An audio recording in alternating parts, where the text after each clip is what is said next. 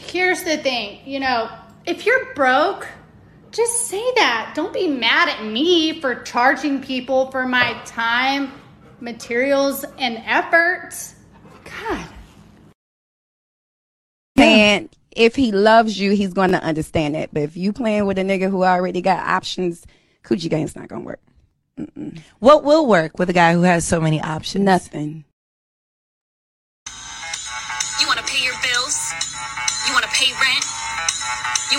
Starbucks? You better work, bitch.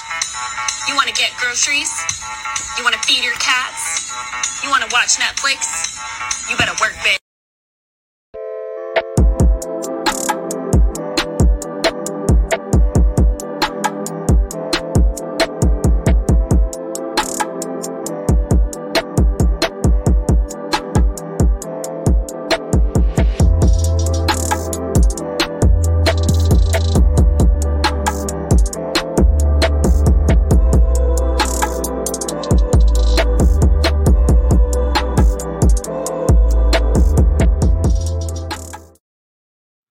What's going on, everybody? It is Coach Greg Adams back in here with another YouTube live stream. Welcome to the Wake Up Show, part of the Free Agent Lifestyle Podcast. Here on a free, free I can't talk this morning. Here on the Free Agent Lifestyle channel. Uh, today we're a little bit earlier. If you're not watching the playback and you're watching us live on YouTube, we're a little bit early. All right, I got to rearrange my schedule this morning, but we are in here all right, with this message. And we're back on the Blue Chip Mindset series, which can be seen here in its totality. If you check out the description box, there is a, a link in there that has all of the Blue Chip Mindset episodes from one to we're on number 18. Okay. So shout out to everybody. If you're interested in this, this is when we take a break from talking about relationships, dynamics, all of these things, and we focus on what matters. All right. This is this is an extension of the free agent lifestyle. So this is what we're doing today. We're talking about the blue chip mindset, and we're going to talk about the American dream. All right. So good morning to everybody. And uh, we're going to talk about the American dream. It is a popular subject matter now. Now that people were, uh, had some time during C19, the pandemic, to really reevaluate what their purpose is in life. Okay. Not only that, we have World War III potentially on the horizon. Let me play this. Okay. We have a lot of things going on. People have a, a shift in the economy going on. We have potentially something on the horizon with inflation. People are seeing rising gas prices, and there's a bunch of other things that are giving people a little bit of time to think what are they really here to do and what purpose are they really here to serve? So we're going to dive deep into this one. We're going to dive deep into this one. Um uh, this is one of those where you can make a choice and i've given you a choice. Is it time to give up on the american dream because it's a popular subject matter? So i'm kind of piggybacking on this. Or are you setting yourself up for a nightmare? Now before we get get get started uh someone asked in the chat and this is why i love it you know um sometimes I have to repeat myself for the people that are here um, all the time. And uh, sometimes I have to repeat myself. Uh, people don't know what a blue chipper is. All right. And so um, it's not a concept that I created, it's something that I borrowed from the American lexicon. And in American lexicon, the blue chip uh, normally represented the chip that had the highest value, naming, uh, namely in gambling. So if you played any table games in the past, in the past, now not now, you go to Vegas now, the chips have uh different color values now. Uh, but in the past, the bluer chip had the highest value, and such. This would be the highest value person in society. Could be based on economics, or could be based on how you position yourself. So a lot of things get characterized as blue chips, namely in sports in college recruiting. The top recruits are named blue chip recruits, as you can see right here. Who is that? What is the blue chip recruits in college football? Um, there was a movie called Blue Chips featuring Shaquille O'Neal and Anthony Hardaway and Nick Nolte, in which it was talking about recruiting the best basketball players to the country. There's also people who talk about blue chip universities. Blue chip universities are your Ivy League and all Ivy League universities that many people are competing very hard to get into in order to uh, establish themselves at higher salaries once they get out of college. Uh, Blue Chips also associates with recruits that come into these companies. A lot of companies will say we're looking for blue chip talent, people that come from good backgrounds, that come from good universities, that come from uh, that that can command high salaries and do the jobs that we need to need them to do. So blue chip is already in our lexicon, and uh, we are borrowed it here, talking about the blue chip mentality. All right. So let's just talk about this. Blue chip ain't also cool. Is also blue. Is uh, wait. Also ain't cool ranch Doritos. So this is what we're talking about here. It's sort of like elite. Anything in our country related to elitism, they would name it blue, blue bloods, that, that type of thing. And unfortunately, a lot of people are born into the blue chip mentality and mindset. And um, a lot of people are not. A lot of people do things that are opposite of blue chip, and then they want blue chip results. All right. And so I'll give you an indication of that. And I wish I would play the video for the people who are new to this. All right. But maybe the people who are old to this, they're like, we don't want to see the video.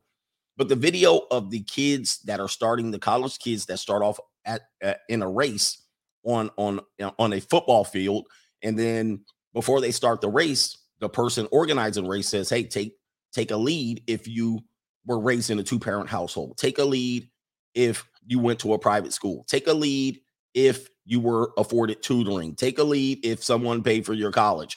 So they gave leads to people whose families established a routine of discipline in raising their kids. And then as a result, these kids got a lead in society. Now, there's people who do opposite of the blue chip. What they will do is they will do opposite. They will raise their kids in a broken home or they will procreate outside of a marriage and then the kid will go to a public school, which is not always bad or not always good, but other people are getting significant advantage. They won't invest in their kids' public school education. Okay. They won't invest in tutors. They'll invest in AAU basketball before they invest in tutors. All right. They'll give their kid every disadvantage. And then all of a sudden, after one, two, three generations go by, then they say, well, these people have privilege. They have white privilege, whatever it is, which could be a, ta- a ta- but but it all traces back to blue chip mentality. All right. You did it every you did everything wrong. These people did everything right, but they got privilege. So these are some of the things that I'm trying to make people recognize that you chose the wrong path and wanted the same result as the people who did the right path and then they got to advance they got to advance in society and you want to point to a whole bunch of other reasons why they haven't advanced all right your father left to go get milk and cigarettes, and he bought rims for his truck, and he did nothing for you. And then all of a sudden, you're saying other people have privilege. You see what I mean?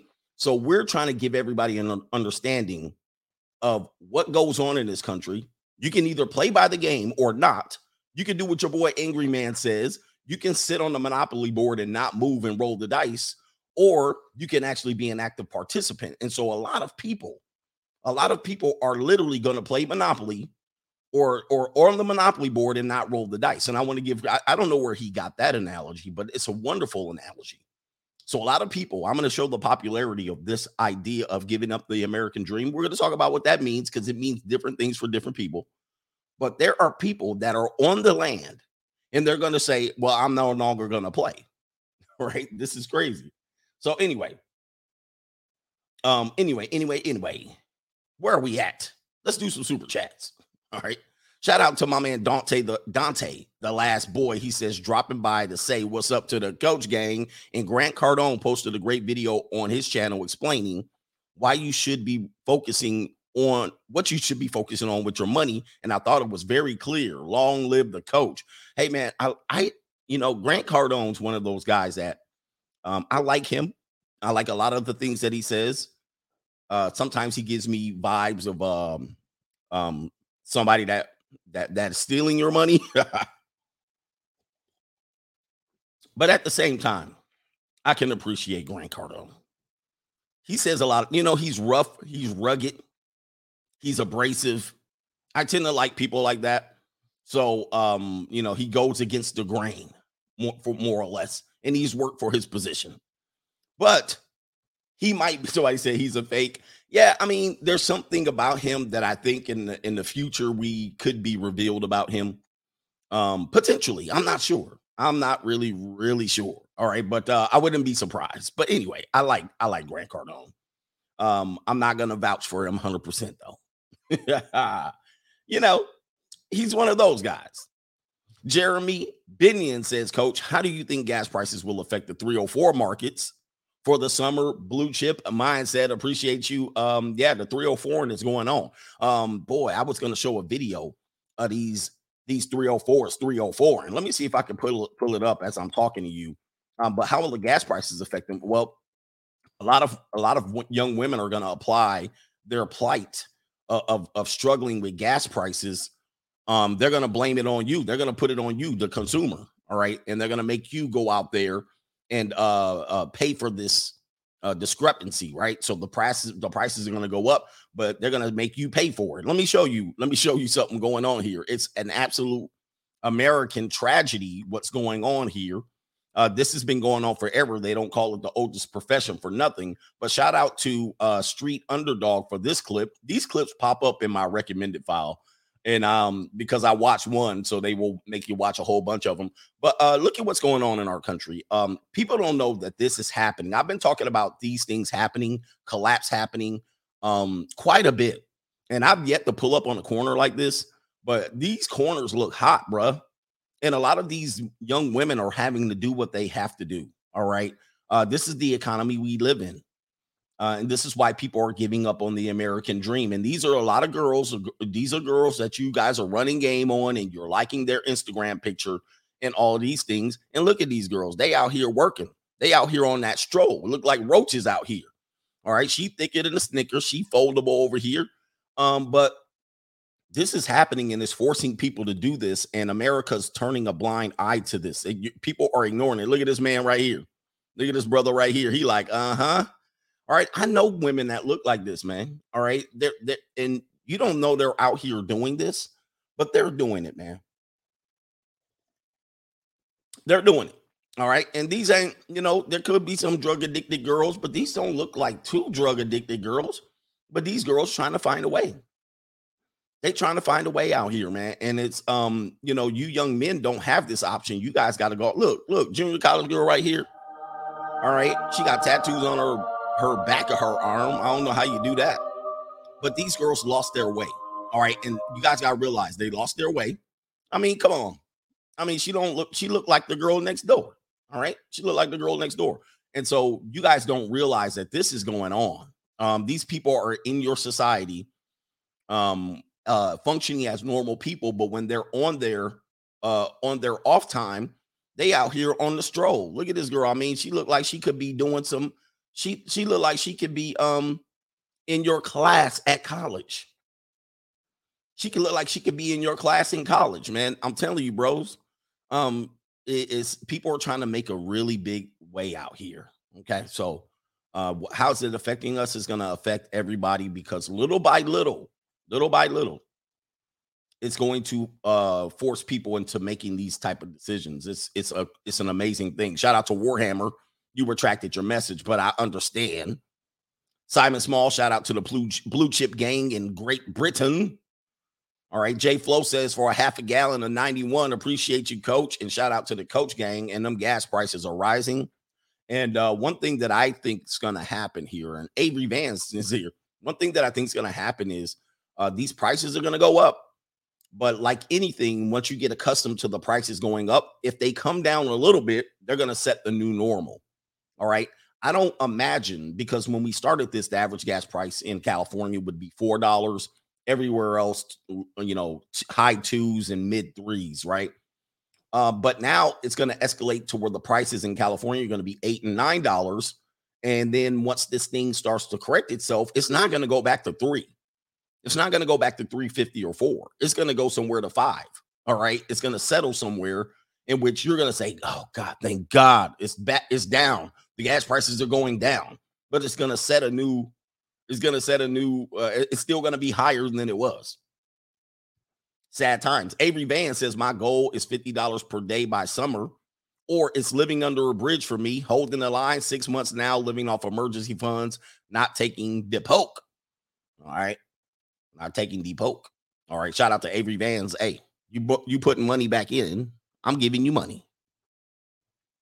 Otto man, bingo coach, you are absolutely correct. Privilege is simply a family disciplining itself and investing in their children and grandchildren. A hundred percent. I'm hearing some, you know, and everybody has their opinion. I'm not against it, but I can comment against it.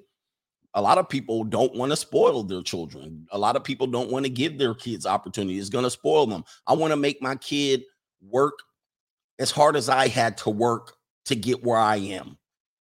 A lot of people have that mentality, which is not incorrect. I understand what you're trying to avoid. I understand, and we did. We actually broke this down. Is generational wealth wealth real? Um, um, and what it actually means. Uh, people think that uh, it means leaving all their money to kids, which is not necessarily true. Generational wealth. Uh, Warren Buffett has that great quote, basically saying, "I'm going to leave my kids enough to become something or do things, but not enough so that they don't have to do anything." So I, I think a lot of people think, "Well, I'm going to make my kids struggle like me because I struggle." I don't think that's the correct thing to do. I understand what you're not trying to do, but in, in a greater sense, you're setting uh, uh, you're setting them up for a nightmare when there's a competition here. Because there's a competition going to go on when you die, and these kids are going to be left here, and they have to restart for some reason because you wanted them to struggle because you struggled. Um, and when you could have gave them a slight advantage. I don't know, man. I, I don't know 100%. I can't 100% agree with that. I can't agree with that because struggling is tough out here. You so if you had a daughter, if you had a daughter, you would want to be out on that host roll. All right, where is it at right here? Okay, I can't find it. You had a daughter and you could get her off the host roll. You gonna let her hoe? You know,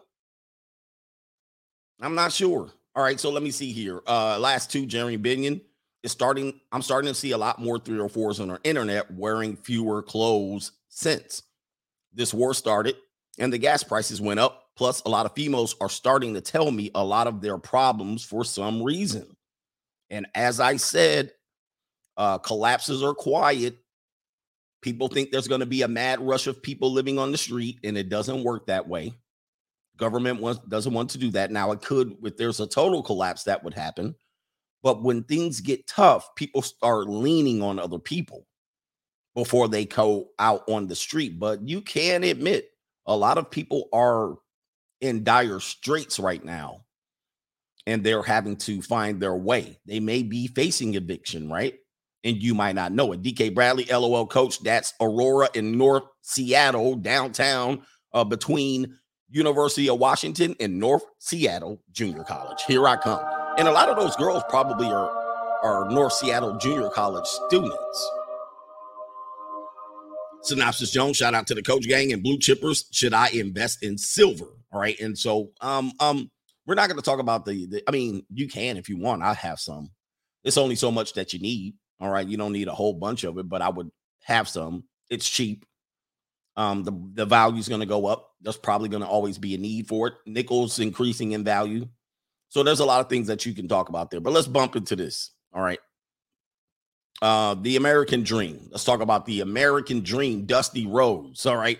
What is the American dream? We're going to kind of go over that a little bit. It's a belief that anyone, regardless of where they were born or what class they are born into, can attain their own version of success in society in which upward mobility is possible for anyone. The American dream is believed to be achieved through sacrifice, risk taking, hard work, rather than by chance, which a lot of people will say, Hey, I'm going to work hard, work hard, dig out of this, save, invest, start a business, and then I'll have the American dream. And some people think a house and a white picket fence is the American dream. It is the status symbol, status symbol of success or achievement hey, if you're able to get this, all right, through achievement and hard work, discipline, saving, all right, down payment, all right, investing and plunking down 15, 20, 30 years of mortgage payments, you have at- attained a level of success that most people have not.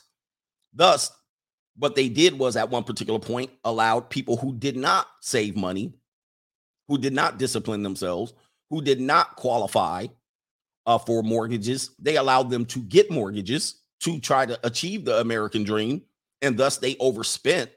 And then they they created these loan programs in which, uh, you know, strategically the houses would return back to the banks, and they basically collapsed the market. All right, and so people wanted to achieve the American dream so bad that they would take out loans and mortgages that they could not afford. And so then people went through that once or twice and they realized it ain't for them. And the banks got rewarded for it. All right, more or less. Um, American Dream also would include a family, all right, where you get a marriage, a wife, a kids, a husband, or whatnot. Um, this could be a symbol of American Dream too, for the most part, or insert your country here. Now, we know less people are getting married today. Less people are getting married. You want to deny it all you want. Less people are getting married. And if you do get married, you're waiting until you're like 29, 30, 31, 32, 33, not 20, not 21, not 22. A lot of people are trying to work on themselves before they actually get themselves invested into a partner. Thus, people feel funny, uh, especially women who turn 26, 27, and they don't see a wedding in sight. And a lot of people will turn 30, 31 on the women's side and say, I thought I would be married and have kids by now. Mm. Well, that's not happening. So they're becoming discontent. All right. A lot of men are also in this boat and they're like, damn, these girls are hard to find to get married because you're trying to build yourself. But since women are in an economic position of struggle, they don't feel like they can offer themselves to you because you're struggling too. And they're like, I ain't going to be your ride or die. All right. I ain't gonna be your ride or die. I ain't gonna struggle with you. All right. So uh you have this whole thing of going on here where the marital rates are plummeting. Not only are the marital rates plummeting, the childbirth rates are plummeting. uh, a lot of the childbirth rates are plummeting. So you're having less people have less children. You're having people having no children. You're having people choose to not have children because of the economics. All right. And when people do have children, guess what's happening?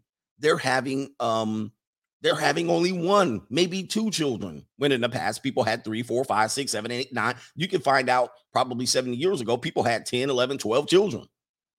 It was not out of the realm of possibility that a woman can plunk out eight kids. There's families in the past, but now you'd be lucky for her to plunk out one because everybody's doing everything late and actually naturally backwards. And why are they doing that? Well, let's investigate student loan debt. See, what's happening is they told you to go to school, and as they told you to go to school because you're going to need these degrees, they increasingly raise raise the cost of uh, tuition. They raised it so much so that you had to borrow more money, and as you're borrowing more money, now you're not able to repay that. So instead of marrying, instead of settling down, instead of buying a house, you're chipping away at student loan debt for 10, 20, 30, 40, 50 years you're not in an economic position to do that. So you can't live the American dream. You're basically an indentured servant, you're a slave. And so a lot of people are really consumed with this student loan debt with no plan in sight of paying it off. No plan in sight. Now they're coming up with ways for people to get these things paid off. They're going after those for profit universities. So if you got a for profit university student loan, and many times if they got sued, you can get those uh, loans erased because these for-profit universities were doing what the predatory loan lenders were doing to the housing to the housing people. So they were actually swindling you and giving you the equivalent of a high school degree. So people are recognizing that and they're chipping away with that. But if you went to the state university, you asked out more than likely if you don't go work for the government, etc. So a lot of people are really bogged down by this and they're what? They're realizing they got a worthless degree out of it. Mm-hmm. Many people, many people have student loan debt, and this goes unspoken about. Many people have student loan debt and they don't have a degree to show for it. And graduated from college with my bachelor's at 20 with a degree in communication sciences with an emphasis in speech and language pathology. A lot of them got worthless degrees or they got no degree at all, but they got 20, 30, 40,000 dollars in student loan debt. Okay? So a lot of people got into that boat and then if you look at it, they're going, damn, I can't even, I didn't even improve my job's position and I have the debt. Okay. Now, here's the situation here. A lot of people right here, over half of Americans, over half of Americans have less than three months worth of emergency savings. As our guy said a little bit earlier, Avery, he's in the same boat thinking about living under a bridge. All right. So a lot of people are in that boat right now. So I'm setting you up as to why people are giving up on the American dream. Okay. I'm, I'm setting you up. Why are people feeling like, man, the American dream ain't for me? I ain't got no wife, no kids, no dog. Many people do have dogs uh, and not kids. We talked about that. I ain't got no house. I'm a failure. I barely have a car. I barely have any money. I got $500 in savings, if that, if I'm lucky. And at the same time, they're watching people living lavish. They're watching people living lavish, right? They're watching people get the bling bling. They're watching people on Instagram floss and perpetrate. And not only that, guess what's happening? The great resignation. People have had time to sit back and look and go, Well, I don't want to commute anymore. I don't want to sit in my car. I don't want to sit at that cubicle or that, that work desk anymore. I'm tired of that. People are going into what we call the gig economy. Okay. Instead of working a structured schedule, you're put patching one, two, or three gigs together with some talent that you have. And then you're working probably more hours than you would probably work that if you uh, were attached to a company, but you can no longer trust the corporations. They're not they're not raising your salaries based on your needs anymore. Okay? So a lot of people are resigning from their jobs and they're renegotiating what their value is, even the blue chippers. It says the popular phrase refers to the roughly 33 million Americans who have quit their jobs since spring of 2021. You're having them being anti corporate drone, anti, you must do this to be successful. So a lot of people are saying, I can't keep up. You have the great resignation right here. Okay. So they're saying a lot more people are going to quit their job because they don't want to be just over broke. And the gas prices, they're going, why would I sit in traffic with them gas prices fuming out? Okay. So a lot of people, this American dream is no longer a possibility for them. And as such, they are doing what? They're going to do what these people are doing here. Um, if you search up giving up on the American dream, look at the amount of videos within the last year of a lot of Americans, and I'm seeing a lot of colored Americans, meaning melanated, dark brown, light brown, Hispanic, Latino. I'm seeing women, the so called minorities. I see a lot of these individuals making the videos. Who I don't see are whites and Asians. Okay. But if you look, take a look. Why I quit the American dream, blah, blah, blah. Okay. Look at this black woman, black woman, white uh uh black woman where we go right here. Black woman black woman looks like puerto rican or a mixed woman white woman or looks like an indian woman. I'm not can't i can't really tell. Uh hispanic male looks like probably possibly black or hispanic male black male. Okay here's another black guy right here. So a lot of people in this particular cohort of americans felt like they got duped. A lot of the student loan debt is owned by this cohort of people, not Asians and whites in particularly, but black men and women and Latino men and women who were sold the dream of you get a degree, you get a job, you'll catch up to white people. And it didn't happen. It did not happen. Student loan debt overwhelmingly belongs to these groups of people. These groups of people overwhelmingly are disenfranchised from home ownership. All right. These groups of people are overwhelmingly the individuals that are in uh, savings debt, they're in consumer debt. And so, thus, they are the ones putting out the message that the American dream is not for them. Okay. So, this guy right here, this brother right here, I want to say he might have followed me at one time. I can't remember, but we're going to listen to his video. But before we listen to his video, I want to uh, cover uh, a, a couple of points here. I'm to couple a couple points here. As people are giving up the American dream, you know what's also happening? I want you to watch this.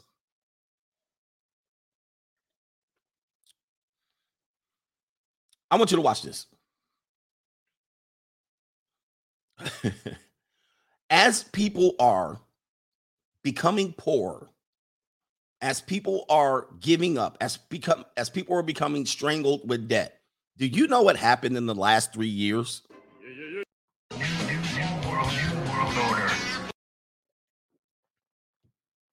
More people became millionaires during the C19 pandemic than almost at any point in American history.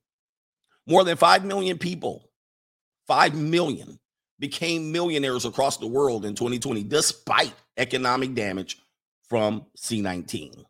Hmm that's interesting. More people got broke, but more people got rich. Hmm. While more people became, while while many poor people became poorer, the number of millionaires increased by 5.2 million to 56 million globally. Globally. In 2020, uh, in 2020, more than 1% of adults worldwide were millionaires for the first time. Recovering stock markets and soaring housing prices help boost their wealth.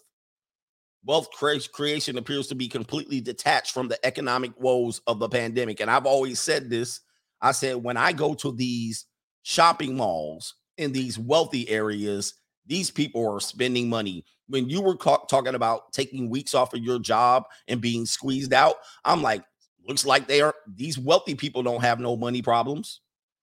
Okay. Here's another proof right here 10 richest men double their fortunes in pandemic while incomes of 99% of humanity fall. Hmm. New billionaires minted every 26 hours, and inequality, as inequality contributes to the death of one person every four seconds. How about this? Worldwide, world gained 5.2 million, 5.2 million millionaires last year. How about this? Nearly 500 people became billionaires during the pandemic.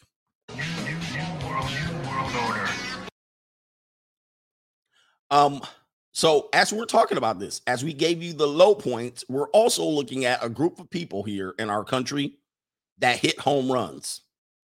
They were hitting home runs. so while you were becoming poorer, while you're struggling, while you're trying to figure out life, while you sat home for 15 days and it turned to 60 days and it turned to a year, all right, some people were still winning. And what was going on here? We're going to investigate this. We're going to break it down in the video, but I'm going to do some super chats. Thank you for the contributions early on. All right, let's see what the brothers are talking about and the brothers and sisters here. Shout out to Rory in the building. Thank you, sir. Uh, Robert Moreno, I noticed girls on Seeking are much more desperate in the past two days. Gas prices. I yeah, man, this is to be. I'm telling you, man. I'm and I'm telling you, if you haven't, I'm not even to promote it. I'm not trying to promote it but it is basically the you're looking it's the looking glass into society of what's happening now because a lot of times people don't see this you don't see the girls selling themselves on the street you don't see the girls at home struggling um you don't see the girls out here jumping on every week all right pitching themselves aggressively pitching themselves all right they don't care about height and all of that stuff they're they're throwing that out the window all right and they're going on here man gas prices going up i gotta sell some Pixley right all right. They're very, very aggressive. And it's uh crazy. It's across generations and race. It, it is unbelievable. All right, but you can this is an opportunity for you, or you know it's a setup as well. Raul says people getting worthless degrees corroborated the argument that people today in general want wins that don't really mean anything but symbolic. Oh, that is actually poetic. So again, I think people like you're saying, they're not going for what they're interested in. They're being told, "Hey, if you follow this path, right, um, we're going to open the door for you. Follow this path. Here's a here's a, a here here's admissions into low level universities. Let's just call them what they are, like a Cal State Fullerton, instead of you going to the University of Cal Berkeley, right? It means something. It means something, and they open up the doors and the gates for you and then they just load you up with student loan debt and they say you can do something with these degrees which many times you cannot and so you're going for a symbolic victory as opposed to you're going for something you generally interested in that you have a passion for and that you will burn the midnight oil oil for for five years and reap the rewards you get fallen into the trap of oh just do this and maybe you'll be interested in this invest in it for $40000 a year and then when you don't get the results because you just drag your ass to work, you got to sit in your car uh, in the morning to hype your ass up, uh, up to get to work like this woman right here. You want to pay your bills? You want to pay rent? You want to get Starbucks? You better work, bitch. You want to get groceries? You want to feed your cats?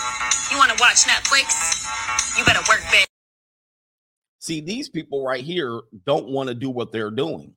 They didn't even want to go to school to learn what they were learning. And this is why you saw, I was going to talk about this. This is why you saw this right here. Remember this the college cheating scandal, the college admissions bribery scandal with these uh, celebrities and these rich people paying a lot of money to get their kids into what? Blue chip universities.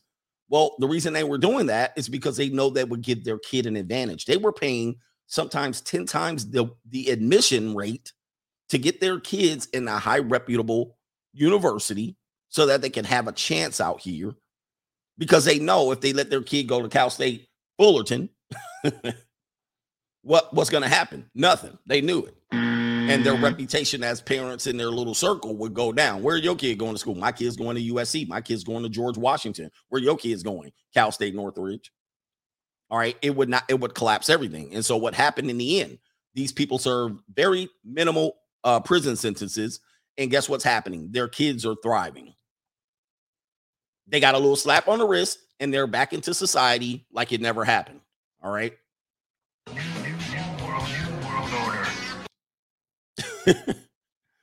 so we're seeing right now, as people are giving up and throwing in the towel, people are accelerating in society right now. 5.2 million new millionaires worldwide. There's something going on here. And there's what we're going to explore this. So shout out to Raul for that one. Dots Token says, he says, uh, where did it go? Oh, more often than not, having a child will stagnate or reduce your social economic status. If you're lower middle class, you'll become upper middle class. If you're lower middle class, you'll become upper lower class. Sorry, I sorry I messed it up uh, because it didn't make sense the way I read it. So he says most often than not, having a child will stagnate or reduce your social economic status. If you're lower middle class, you'll be upper lower class. And he's right. Listen, the first 10 years of raising your kids is the hardest 10 years. You'll catch a break, but then going forward, you actually should be saving for what your kids need to get through the next level. And most people don't do this. This is why most marriages implode when the kids are between five and 10 years old. Most marriages absolutely implode, right?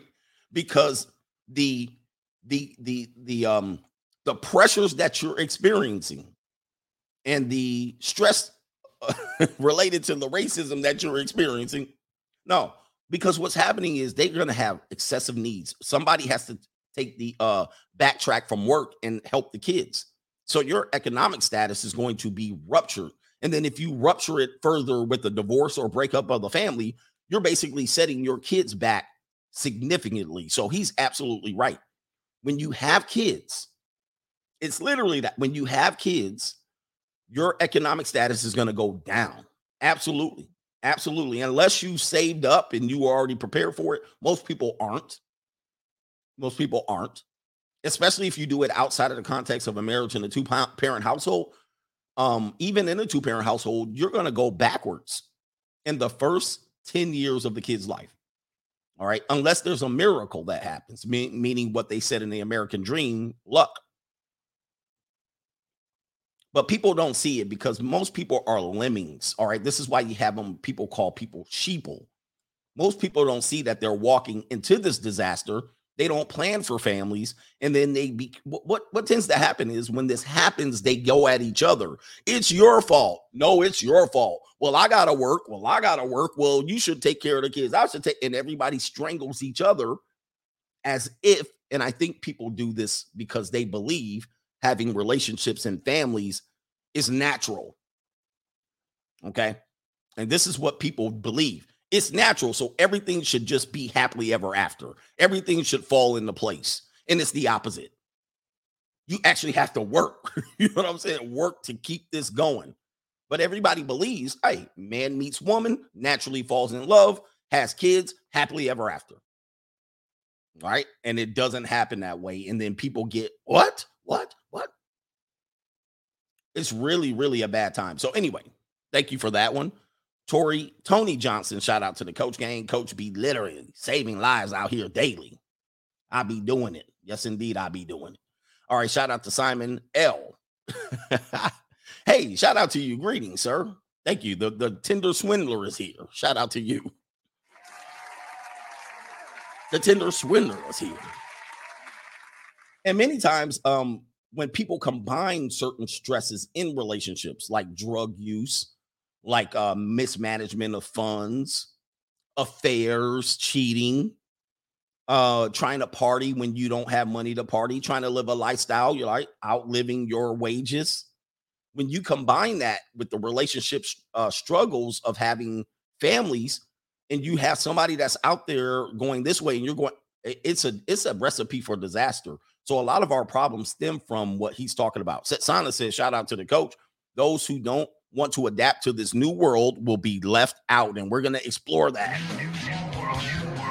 He says, working on my first NFT collection, got to get my bag and run. Gotta get my bag and run.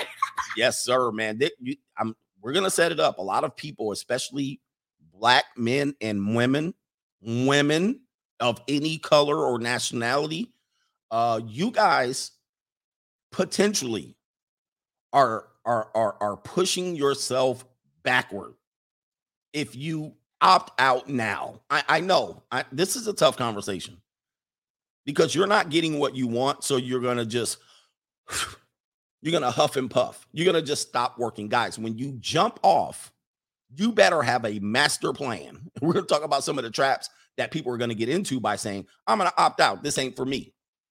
Some people are gonna win, and a lot of people are going to lose. But we're gonna talk about it. We're gonna be fair. Shout out to Derek's Gerard says, get rich or die trying. Quitting, not an option, gang. Free agent full life. Thank you, coach. Man, if I would have quit long time ago, man, I tell you, man. I don't know, man. Shout out to Raul says, as the great Tyler Durden said, we are the middle children of history. Our Great Depression is our lives. Inter- interesting. Thank you for sharing this. You've been great. You've been on point. All right, you've been on point with your stuff. All right, let's get into it.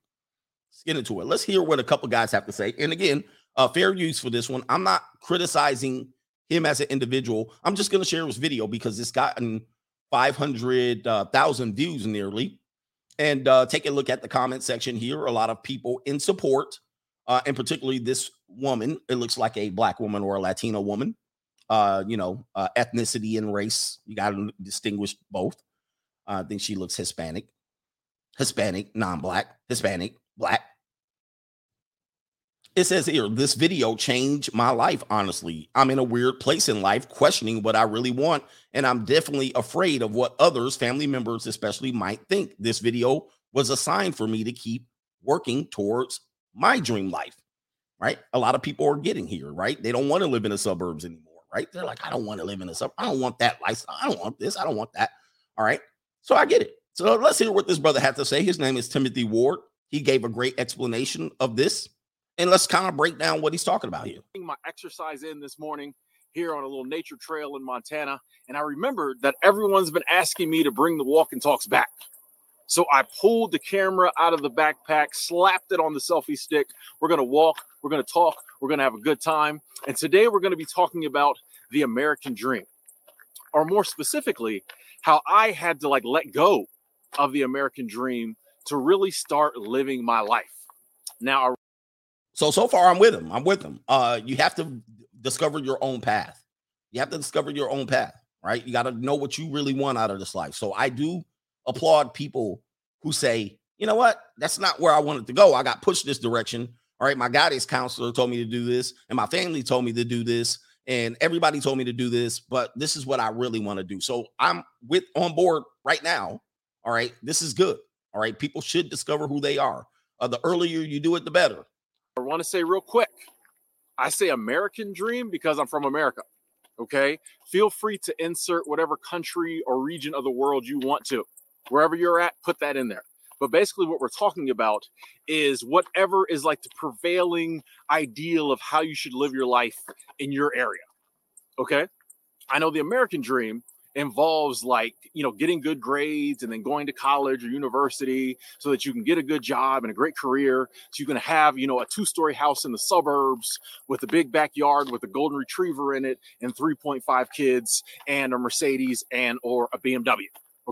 All right, so right there, there he breaks it down. Great, great explanation of the American dream, which is not for everybody. Nope, not everybody wants these cookie cutter houses. You know what I'm saying? Uh, with this uh plywood, you know, and all this stuff. You know, ply- plywood and nails, uh, core board and nails, and manicured lawns. You know, some people want to live downtown. Some people want to live in the in in. You know, you don't you don't want to raise kids. You don't want kids. You don't want a dog, right? Um, and and uh you don't want to go to work. You don't want the husband to go to work with the wife on the road waving bye bye. All right. You don't want your wife in the morning uh, putting your kids uh, on the school bus and she come out in the morning looking like this. All right. She's like, all right, kids, have a nice day. You know, you don't want her going to yoga classes and then getting pounded out by personal trainers. All right. You're like, nah, I'm honey. Nah, son. I don't want none of that, son. and so for them, they like, that's no way to live. Right. I get it. I get it. Where are we at here? I got to figure out how to share this without turning it off. All right, here we go. Okay. This is the American dream. And there's nothing wrong with this dream. If that is your dream, cool, go for it. But the thing I've come to realize in life, and it took me a while, it took me well into my 30s to realize is that the American dream is not for all of us. And I realized that the American dream was not for me. All right. So, so far, I think he's taking a good approach to this. He says the American dream is not for him. Uh, a lot of people, other people are saying the American dream is not real or the American dream is fake. Well, I think that's a bad approach because the American dream is totally attainable for a lot of people. Uh, again, I just gave you stats 5 5.2 million people worldwide or nation worldwide. And I'm sure a lot of people, American wise, have become millionaires. So a lot of people are living this so called American dream or choosing to live it, and they're doing it well.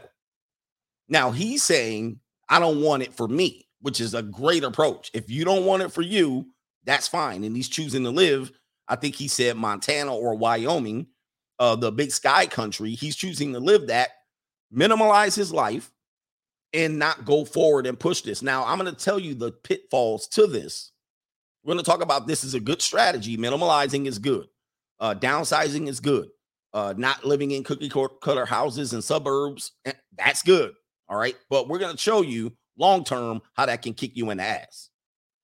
And in fact, like, like living my life a lot of times unconsciously or subconsciously, living my life in a way trying to like get the American dream or acquire the American dream was like taking away from my happiness. All right. So, yeah. So, um, uh, what, he, what he's talking about here, a lot of people are not happy because of the way they're applying their pursuit to the American dream. A lot of people think they rightly deserve it.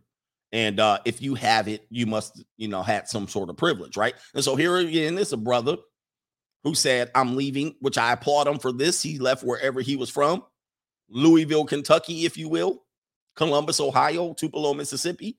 And he left and he went to Montana or Wyoming. Hey, I applaud him for that because he got out of the community at least and he saved himself. All right. And honestly, like I, I realize this in hindsight. Uh, at the time, I was probably 33, 34, somewhere in there. I just realized that something was off. Another point, he's an older man. So you would say an older man approaching his 40s, potentially, maybe in his 40s. And he's realized this. A lot of men have this epiphany stage at that point and then they redirect their lives. I did the same thing around the same time. All right. And you have time to redirect your life. That's the time to do it. But once you get into your 40s and 50s, it's going to be a little bit harder for you to do this. And if you can get this done in your early 20s and redirect your life in the right direction, you could change your life for the better. Okay. I found myself coming home from work and like sitting on the computer watching a lot of videos about minimalism and simple living and things like that and I, I, just realized like something was off. I just realized like I, I wasn't happy. I was cool. My life was good. You know, uh, uh, you know, I cannot complain about my life at the time, but I just wasn't happy. And I realized over time especially when I got deeper into like simple living and things like that. And I realized that, you know, life wasn't all about possessions. It wasn't about, you know, acquiring things. It wasn't about getting more money. Some people do this. I don't want to pause. Uh, some people do this when they can't acquire the things that they wanted and then they go backwards, right? So there's two things on this one. Some people acquire the things and they realize these things don't mean anything. And then some people can't acquire those things. They try to get them. And then when they don't get them, they just say, I don't need them. It's it's a double-edged sword. It's a double-edged sword of why people choose to redirect. Now, some people get those things and they go, I don't need them, and they minimalize. Some people make this decision because they can't get them. All right, so let's go ahead and keep it going. Life is really about just like living with what you need, maybe a little more, and like enjoying yourself, being happy. And so I had to figure out like what was going to make me happy in this life. And as as easy as that sounds, let's talk about this happiness thing. Listen, I'm not here to really pursue happiness as a uh as a means to an end. Happiness is not at the top of my chart. Um I think uh what do you call it? Uh let me go full screen here. I think people get really un- they, this is where you're going to get trapped. Uh this is an emotional decision. I don't go with emotional decisions, right? I I think when people put happiness at I understand what they're saying they're comfortable now in doing what they're doing, right? Instead of going, oh, the rat race, the rat race. But happiness is not something that that that emotion doesn't last. Uh, just because you minimalize doesn't mean you're going to be happy. You're going to be happy that you're not on the hamster wheel. You're going to be like, damn, I'm glad I'm not doing this. You might find happiness in having less. But if you're saying happiness is at the top of your achievement, then you're losing the big picture of life. I want to give you an example. I want to give you an example. Look at, I mean, I'm not, I don't want to be racist here. Anytime somebody says that, they're about to say something racist. But if you look at Asian people in general, not specifically, do they be looking happy? Their culture doesn't train them to be emotional. They kind of go about life doing showing less emotion. That's how they kind of gr- grew up, right? They don't be running around and they actually are very they could be undercover millionaires. You don't even know. They literally be like, you like, how your day? They be like, sometimes they be looking stressed, but that's because they trying to, but they be undercover millionaires and they don't have Lamborghinis all the time. Now you don't even know. Sometimes they be having Lamborghinis all right, parked in the garage. But they not like be like, they don't be like, hey, I'm happy. You know what I mean? I'm happy. I'm happy. They don't be like, I'm happy. And they're actually doing very well in our society financially. Some of them be deleting themselves. You know what I mean? The guys. But they kind of just be, but I think this happiness is is an overrated uh, emotion that you're chasing that is going to long term is going to set your ass up is going to set you up for failure. Now, peace of mind, like somebody said, peace of mind is one thing. Happiness, no. See, because I know I got to do this for this generation. I got to do this for these kids. I got I got to goals to meet that got to include a happiness ain't on part on top of it. So Oh my goodness. So anyway, um going back to what I'm saying. I don't know if that was the best example but chasing happiness is not going to be that's not why you want to jump off. I'm just telling you that is going to be that's going to set your ass up. All right. So anyway, let's go back on here. Now, you don't want to be deleting yourself in the forest. However, sounds as simple as that sounds, that's a big step that I think a lot of us never get to. Okay? We just spend our life, I think most of us going after these dreams. True. You know, I was spending most of my life up into my 30s going after like the American dream because yeah. that's, that's just what everyone told me to do. you know, that's just what everyone said do. Okay. And as as humans, we're you know we're societal creatures. Um, we're social creatures, I should say. You know, we we like being around other people, and we take cues from other people.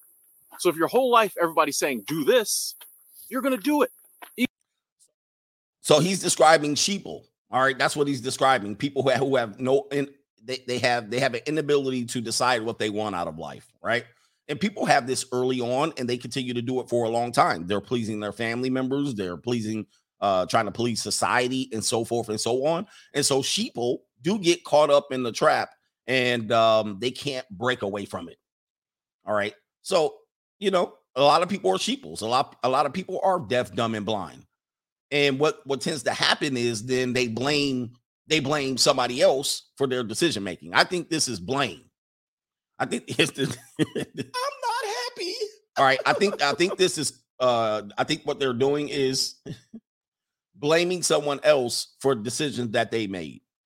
Now, I get it. People do push us to do things, but let's take responsibility of our own lives. Let's teach people to take responsibility of your own life. Stop blaming everybody else for decisions you made. Period. And own up to it and then figure out what you want to do. I get it. Even if you throw in some little variations here and there, you're going to do what everyone says to, to do. But if it's not making you happy, like it wasn't for me, you have to stop and like ask yourself, what do I want to do? What will make me happy? And the thing is, if you ask yourself this um, and you put in the time and you take the, you do the self analysis, okay, um, and you can get to a point where you can let go of what everybody else is doing. Because that's part of it too. Yes. You know, if you can ask yourself, what do I want to do? What will make me happy? And then you can deal with the ridicule and, you know, maybe Yep. the people talking about you when you go after that stuff, then you can get happy. Okay, so there he's he's absolutely right. A lot of people can't do that. They can't get to that spot in their life and reset their lives. Like I I literally said I'm I'm to get rid of these, get rid of this. I left careers, I left marriage, I left a lot of things and I took a lot of ridicule in the first two, three, four, five years. Now I get less ridicule about it because it actually worked out for me on the back end, right? People said, damn, like, damn, if you didn't make that decision, I would have rolled myself into hell, essentially. So he's right. A lot of people can't do that. But they, I, I'm telling you, a lot of people are going to give up on this and they don't have nowhere to go. They have nowhere to go. I think what people are going to do long term, and I'm going to play a couple more minutes of this video. I know he's probably going to say something profound that I'm going to leave out. This is Timothy Ward. Go subscribe to his channel. Um, I'm not picking him apart. I'm just talking about what the dangers are to this. A lot of people are going to drop this American dream. They're going to drop it, and then they're going to do what? Later on, they're going to complain. They're going to kick and scream and cry that, oh, it don't work it didn't work how I wanted it to work, or I didn't know what to do. Let's go ahead and go forward a little bit more.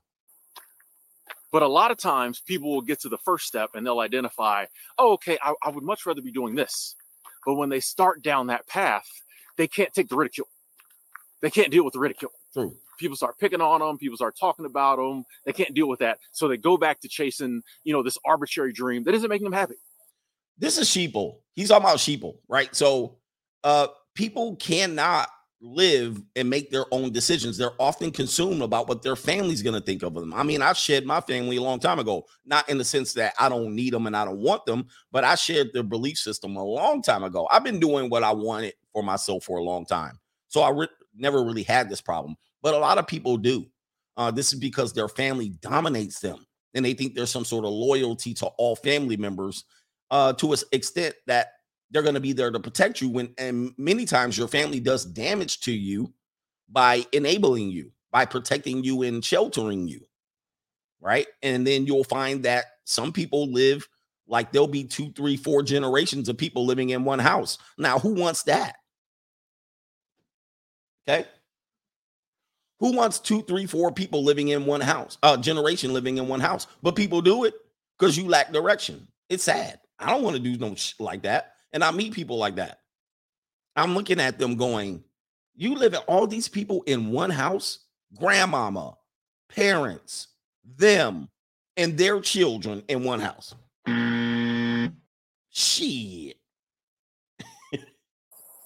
It's amazing that we will give up happiness in life a lot of times just so we don't have to hear nobody talk about us. That's that's Sheeple. Sheeple. that, that's how sensitive we are. That's how sensitive we are in this day and age. We can identify that we really want to be doing this over here, I'm going this way just so I can try to get these those horses back there in the shot. You know, out here, you know, out here, Montana got horses out here. Um, anyway, yes, we will identify that over there might make me happy, but we'll go do this over here because if we go do that, people talk about us. But if you can sit down and do the work and realize what will make me happy, and then actually go go after that, you can get happy. I don't know about that. I don't know about that. That would be a temporary happiness. Again, I, am not putting happiness that high on the totem pole. I'm putting, he said, peasant poem, peasant peon. I'm not putting happiness that high. I want to eat. I want to put gas in my car. I want to be able to go on destinations. You know what I'm saying? Uh, that makes me happy, but that might not make other people happy. They they might want to embrace the struggle because the struggle's coming. oh my goodness! I, I, I'm just saying, man. I it's not about it's not about material things with this approach. I think what's going to happen is they're going to set other people up because they're going to leave the American dream pursuit, but they're going to want to come back. All right, this reminds me of this reminds me of, and I'm going to talk about this and do the super chat. This reminds me of since I'm a Southern California guy, I've lived here most of my life, but I lived in six other states. I lived in every region of the United States. Um, I've lived everywhere. All right. Um, and all of those places that I lived, I've left California and I go somewhere else. Only to find out I missed California because there's a lot of spoiled uh things that you get in California that you can't replicate other places. You're basically going to say, well, it costs too much to live in California. And then you go to Arizona. And then you go to uh Las Vegas, only to find out, shit, I can't bring California with me. There's a reason why these other places are cheaper. And then you get there and you go, shit, I miss the beach, the sun, the weather, the women, I miss the weed. you know what I mean? And then you those those California people that gave up, they can't come back. They can't come back. So some people leave California and say, good, good riddance. That's about 10% of people. Most people go, shit. Mosquitoes, humidity, tornadoes, floods, fat people. they go back and they say, look at all these ugly fat people. Look at these tornadoes. Look at this gray sky. Where's the sun? Where's the nice weather? Where why's all this humidity? Why all these ski- mosquitoes? And then they come trying to run their ass back to California. So this is the same thing that's going to happen to people. They're going to exit stage left, mostly minorities, and then they're going to go pursue happiness. They're going to realize ain't no happiness nowhere, and they're going to try to run their ass back. right? They're going to say, hey, shit, let me get back on the American dream. Well, to get back on, you're to have to start all the way over. You got off. So there's going to be a trap to that. And here I'm going to go through some super chats and then we're going to literally lay down the long-term consequences of not of not uh, uh, of doing this approach based on happiness alone, right? It, it, it's it's more than happiness. I want people to make this decision more so for I'm going to put myself in an economic position that benefits me. I want to move to Montana or Wyoming and I want to do this and I'm going to set up an encampment we're gonna live off the fat of the land. We're gonna raise stock. I'm gonna uh, we're gonna build a greenhouse on our property. I'm gonna be a self-sufficient person because you're still gonna work where the hell you're going. I'm letting y'all know, people, there's no giving up on work. There's zero giving up on work. Your ass is gonna work double time where you're going. And you better be ready for back breaking ass work when you get off this American dream wheel back freaking breaking work. Come on. Pe- people think, oh, I ain't got to work no more. She. What? You're going to be working sun up, sun down. You're going to be working because now you got whatever you're going to do, you got to sell to 200 people as opposed to 2 million people. And they got to support you and you got to be, uh, everybody going to be in your business. You're not going to get 50 acres, guys. You're going to get a plot. you guys got to know this because I know this because I had uh, let me just say this: my ex-wife was from Wyoming. Okay, so I used to go visit her family, who who her, her mom and dad were from California originally, and then they said we're gonna give up on the American dream. They were hippies, and they moved to a small little city in Wyoming, a, a small town, small. I mean, th- it was so small.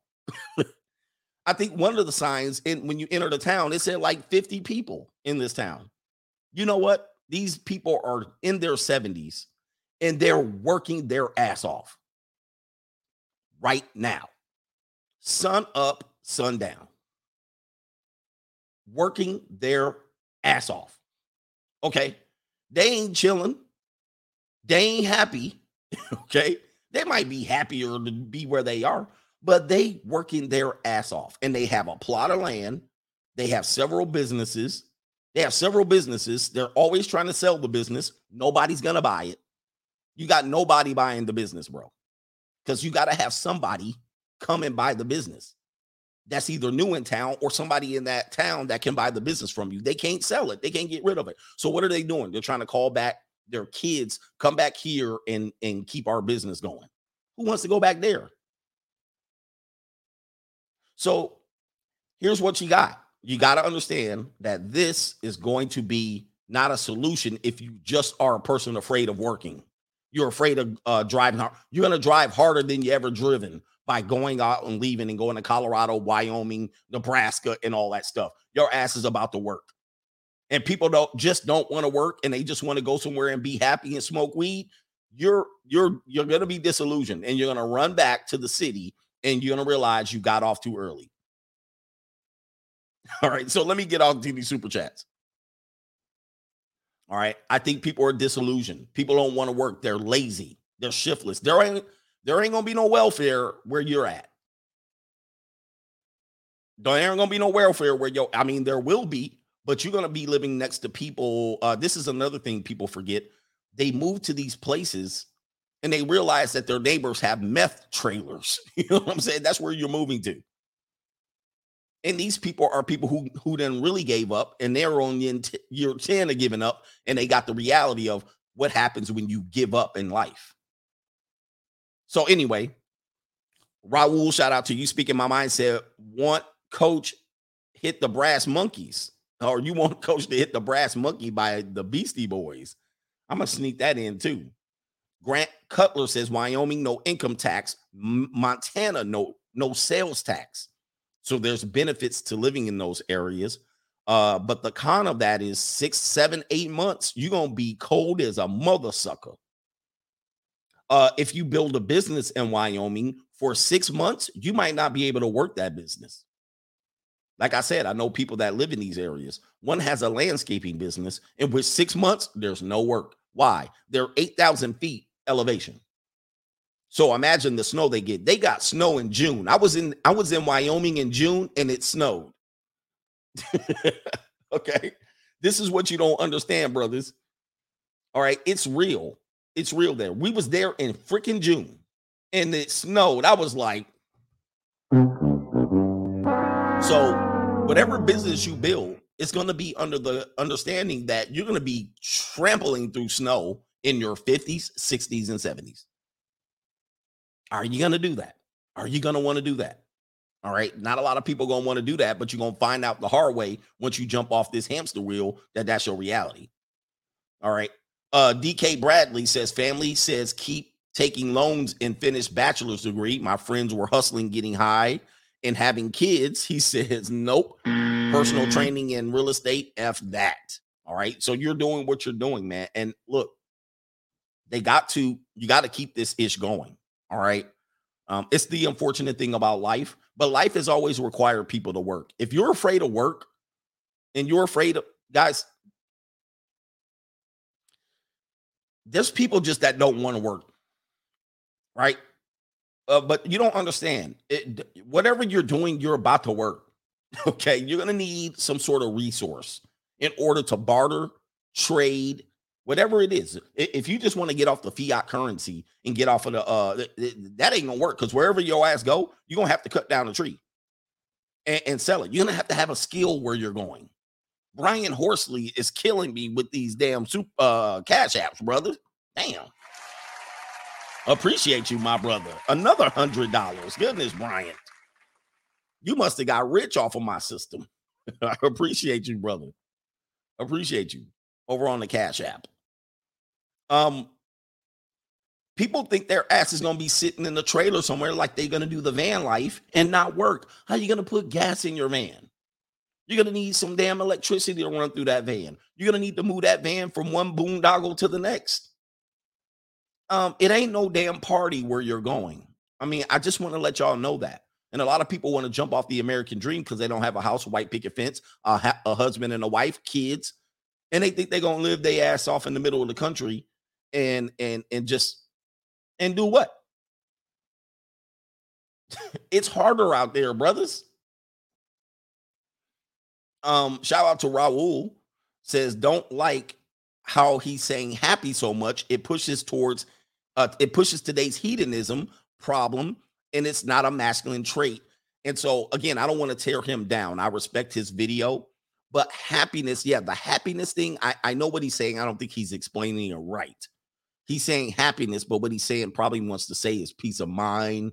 He doesn't want to, and he may be happy in the video, uh, but that doesn't mean you're going to be in that mind state the rest of the time you're there. Are you going to be happy when it's 30 below zero? Hell no, you're not. But you still got to work. Um, you know, happiness is too much. I agree. I don't like the I don't like that people are saying I want to be happy. I'm not happy. Man, I think that's bullshit. I think that's bullshit. That's going to set you guys up.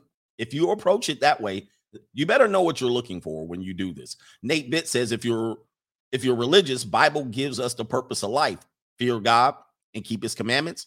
And this is the whole duty of man. He says nothing about happy.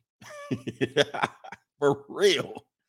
All right. For real. Happiness is just that. That's a, I think it's a female emotion, and you're going to be disappointed at some point. Jason Webb, appreciate you, brother. Tony Johnson, it's just like George Carlin said, it's called the American dream because you have to be asleep to believe it. Love you, coach.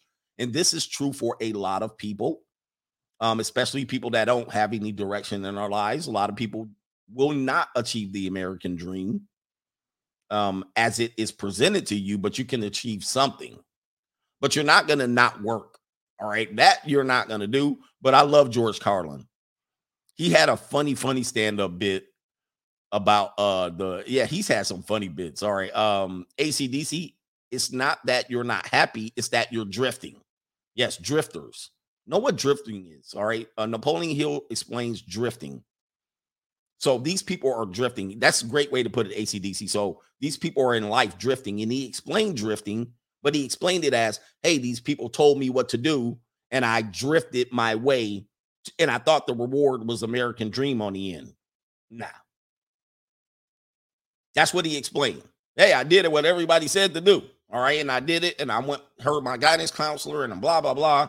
And I did this. I thought I would be happy, but you were drifting. That's what you were doing. All right. And a lot of people drift, deaf, dumb, and blind. Absolutely right. Ricky Bobby buying the markets when stuff is crazy like this typically pays off. Just wanted to put that out there. All right. And so a lot of people are still missing that boat uh, because they don't want to lose the $500. Again, more most people don't have $500 in savings. So they're going to miss opportunities that are open doors now. And they're like, I ain't putting no money in the market. And a lot of people won't. I mean, I'm not telling you to do it, but the people who will and invest long term, when there's a fire, a fire sale, they're going to benefit. Ace star. It's like that biblical scripture uh, there will be six women begging one man to marry them because once the man gives up, the woman no longer has stability. So yeah, I think these, I think we're seeing that now. And if you don't think uh, six women are begging one man to marry them, just change your definitions of what these terms mean. Marry, okay? You're thinking biblical. you're thinking biblically, biblically marry, but in the Bible, in the Bible, if you just had intercourse with a woman, you were married to them. So let's go back to what they're talking about. In the Bible, I'm sorry, uh, Isaiah 4 and 1, six women will ask one man to marry them. and what's happening in these streets. What's happening? You're, you're seeing it biblically. This is a marriage, right? So six women will ask one man to marry them. You can decline. You can decline it all you want, but we're seeing this happen right now. You're seeing women going, "I'll do what I need to do for you to survive." This is Isaiah four and one playing out. It's not going to be literally six women married to one man living off the fat of the land, but women are up in these streets by the hundreds. They're out here and they're biblically marrying men, six women to one man. Right? You're seeing it biblically. There it is. And so these people don't know they're they're living, they're they're already living the prophecy of the Lord, if you will, or it's playing out as it was written in the Bible. Somebody says it's not thousand, if not thousand. I thought you said it is not thousand, if not thousands. Yes, sir. Uh, if, if you're looking online, OnlyFans, um, uh, all of these Instagram models, Insta models flying out or getting women getting flying out by athletes. This is six women are begging one man to marry them. All right. Oh, uh, seeking arrangement, same thing. Sugar daddies, six women to one man. That's what the ratio is on seeking. It's almost six women to one man. It's literally that. All right. Shout out to Gemini Writer. If you have a worthless degree, learn a new skill online, change career paths, and leverage that degree. They still owe value. Uh, they still owe value to some companies or hold value. Yes. So I have kind of my, I've hedged bets. I've hedged my bets with skill and education. I kind of talked about that in that one video. I mean, I have master's degrees. I have a bachelor's degree. I also have a CDL. I also have a, have a real estate license. Um, also have the ability to publicly speak. I've written books. I've kind of just leveraged myself for whatever I need to do in this world. Moron, farms is more work than a job. Most come to the commune last two to four months and say we're going back to work. All right. This is what we're talking about. And people are moron, moron. They're not ready for this. I'm telling you, they think they're gonna move off and go to a commune. Shout out to my brother, um, bro, now what's his name? Pastor Dowell. All right, Pastor Dowell kind of has this. They kind of left. They became more uh, uh, living on their own commune, sovereign, but they're out in the country. I tell you, man, city c- city slickers aren't ready for that. And then when he when they go to these places, they got to do work.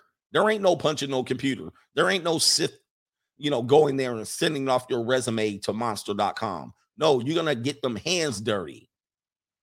You're going to be building, you're going to be chopping, you're going to be hammering nails into wood. okay. They last there two months, four months tops, and they come running back. They be like, it's people aren't ready for it. Reality first says, how about the big one, earthquake, coach? Did did did we have one? I didn't feel it.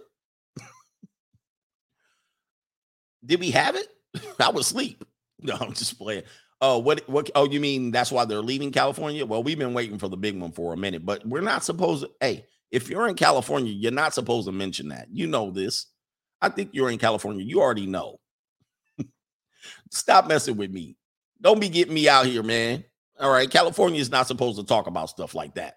Zirac says, I think the American dream dream is life, liberty, and the pursuit of happiness. Said another way, the American dream is your ability with whatever you have available to pursue what is meaning, meaningful to you. Yep, it what's meaningful to you. So it doesn't have to be cookie cutter dreams in households and suburbs and whatnot. It's what's meaningful for you. So a lot of people do want to pull back and say, "Well, I'm not going to have the Mercedes and whatnot, but I can have something here." Um, so check out what's happening. This look, a lot of people are now advancing. You're pulling back, and a lot of people are pushing forward. Metaverse real estate sales tops 500 million and are projected to double this year. So while you're pulling back, the world's leaving the industrial revolutionary based employment and education. You're pulling back. People are pushing forward. People are pushing forward with gig economy. People are like, look, I, I, I'll keep it going, but I want to do what I want to do. All right. um, people are pushing forward and they're investing in the futures instead of the past. All right. So this is happening, and everybody's like, well, I just want happiness. Well, like I said, you're going to go to Wyoming and you're going to find, or Montana, uh, or in Idaho, northern Idaho, and you're going to get ran off the, on, off the block. All right. But do what you got to do. Maryland guy, once the hyperinflation hits and food and shelter becomes prohibitively expensive, there will be multiple families under one roof growing their own food. If they know how, I mean, generations, he mean generations, multiple generations. Yes, they're going to have to. People are going to have to do this. Now, I think that would be a setback for me and my goals if I set my kids up for success and they chose not to do it. And then they ended up having to move in with me and I'm 60 and I got and I'm banging the junior college broads, and they put an end to that. I'm gonna say you effed up. Don't come in here messing up my happiness. Cause I'm here at the I'm gonna be pounding out junior college from 50, 60 to 70. Brown 310, read more and hit the like button. Appreciate you, brother. Peruvian Heat, coach. I'm 30 years old. I have two jobs. I work seven days a week. I make good money. I have a good savings account and my 2021 sports car. He says, I'd rather hustle and work hard to have what I want than being lazy. And that's what I'm doing. Happiness is not on the top of my list. Now, I don't want to be sad. I'm rarely sad. Sometimes I'm drained. Sometimes I'm drained. I don't, I'm never depressed, rarely ever. If I am, you know, um, I figure I could get distracted out of it, or I can seek some help, or I can find my way. I'm never really in that mode. I'm never really dissatisfied about life or disappointed. I'm I'm kind of in the middle. I'm like, hey, you know, I'm kind of just here. And I'm like, hey, I know this is gonna make me feel more comfortable, but there's never a point where I'm like, I'm comfortable. I'm just be on my stuff. I be on my stuff. I'll be like, look, uh, let's just say this. I get in my Porsche. I'm neither happy nor sad. I get I go to my house and I'm comfortable with what I have. I'm neither happy nor sad. I'm I'm happy I got the house. you know what I mean? I'm happy I got the Porsche. I'm not like, hey, I'm happy, I'm happy, happy, happy. I just get in there. Sometimes I don't even care. Sometimes I just pull it out of the garage and go go to where I'm going. I'm never going, I got a Porsche. I'm just be like, I'm go, I gotta go where I need to go. You know what I mean? So if you're expecting that type of thing to make you happy, you're wrong. The happiness comes from being able to obtain it. And then I say I was able to obtain it. I felt thrilled. I felt like, am I really doing this? But I'm not happy. I'm fine. I'm good. And some things come as a result of that. I think other people are happy for me, and some people are jealous for me. But I find that when I go into do, doing something like that, I go into that car, I drive it. A lot of people are happy for me. And sometimes I'd be like, damn, why they looking? You know what I mean? And some people thumbs up. Old white dudes be like, I showed that video of a. Uh, I pulled up next to a Lamborghini and it was a young black dude. He was like, "Yeah, man," he was happy for me, and um, I was happy for him. There was another guy that had this souped up Tesla, and he pulled up next to me, and it was a young black dude, and he had rims, and it was had carbon fiber, all of this stuff, and he had it on bags. He could pull push it up and put, and he drove up next to me, happy to see me driving it. And he was like, "Yeah, man, yeah, man, let's get it, let's get it, let's go." So that made him happy. that he didn't feel alone. So that's what I'm talking about. I wasn't sitting there like, yes, I'm totally happy. But then I was driving to my appointment and he saw me. Yeah, man, yeah. So that's what that's what life's about. It made him happy, so it made me happy. Yeah, brothers eating out here. He's like, see, we can do it. And I was peaceful with that. I wasn't happy. I was like, wow, that's that's cool. So anyway, yeah, man. Yeah, man. But you got to think about it. A lot of people are telling you you can do that as a black man. You can't get it. And then meanwhile, it happens. That's why people are happy. But we go home and you deal with bullshit too. And, and see, People think they're gonna get out of being dealing with bullshit. No, sir. That you're not gonna get deal with dealing with bullshit. You're gonna deal with bullshit. All right. I'm sorry. It's gonna be bad days, sad days, happy days. Cavito says you have to move with definite uh definiteness, def, definite, um, definitiveness. Sorry, messed it up. You have to move with definitiveness of purpose. You do all the time. You can't let off of your purpose driven. All right. Um, I'll give you the story about the young Kaylee. Young Kaylee got in my car, tall, long legs. She got in my car. A lot of girls get in my car. My kids get in my car, and I'll do something, and they be like, the one Kaylee was like, I'm so lucky that I met a man. She's 25 in college, in junior college. She's literally in junior college. I'm so lucky that I met a man like you that I can ride in a car like this and be around you. You know, that made her happy. so I wasn't happy at the moment, but it made her happy at that moment. Uh, my my son yesterday, um, I was I picked him up from basketball practice, and I'm driving down the street, and then I, you know, I gassed it. I saw a yellow light, gassed it. He was like, "Oh man, that's my favorite part." When I do stuff like that, that made him happy. That made him happy. Somebody said 25 and still in college. Shit, that's young. Uh, people be 34 years old still in college.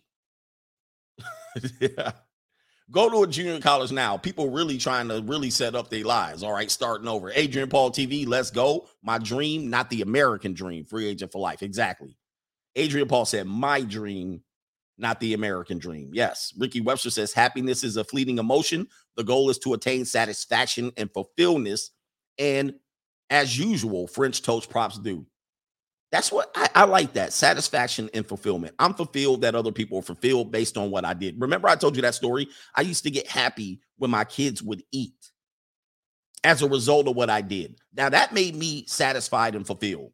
It wasn't happiness, it was satisfaction. Like I would see my kids eating and going, damn, I put food on the table for them. I know it's a small thing, but when people eat on account of you, you're just like, yeah or when I'm able to support people and hire them to do editing jobs and hire them to do timestamps and hire them to clean my house and I'm able to hire people to come wash my cars. That that that right there, I like that. That's fulfillment. That's like, yeah. That's what I'm chasing. Shout out to Mr. Nonchalant, co-sponsoring. He says generations under the same roof can be normal in some cultures for sure. However, Western society is an individualistic culture, me, myself, and I, whereas other cultures are more collaborative, collectivist, we and us. It's honestly no surprise many lack direction. So that that is true too.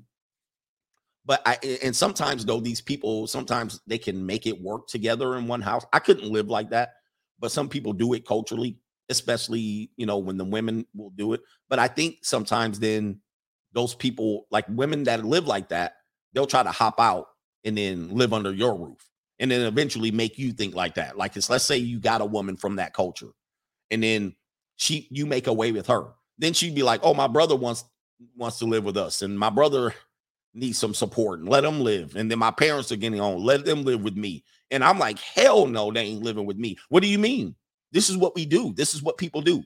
I don't do it. No, I, I don't want to live like that. And I work every day, so I don't have to live like that. Somebody has a channel, Success Over Happiness, and he got deleted. I don't know what happened, but I like the channel name. I don't want to live like that. You can live like that with your culture, but that ain't me. All right. I, I'm not doing that bullshit. And don't guilt me into it saying that well my culture does it and that's how we do it and we're happy and every family matters. No, hell no, bro. Not me. Them people ain't bringing that bullshit in my life because it's it's going to penalize me. All right, I didn't work that hard for that. And do me a favor, hit the like button.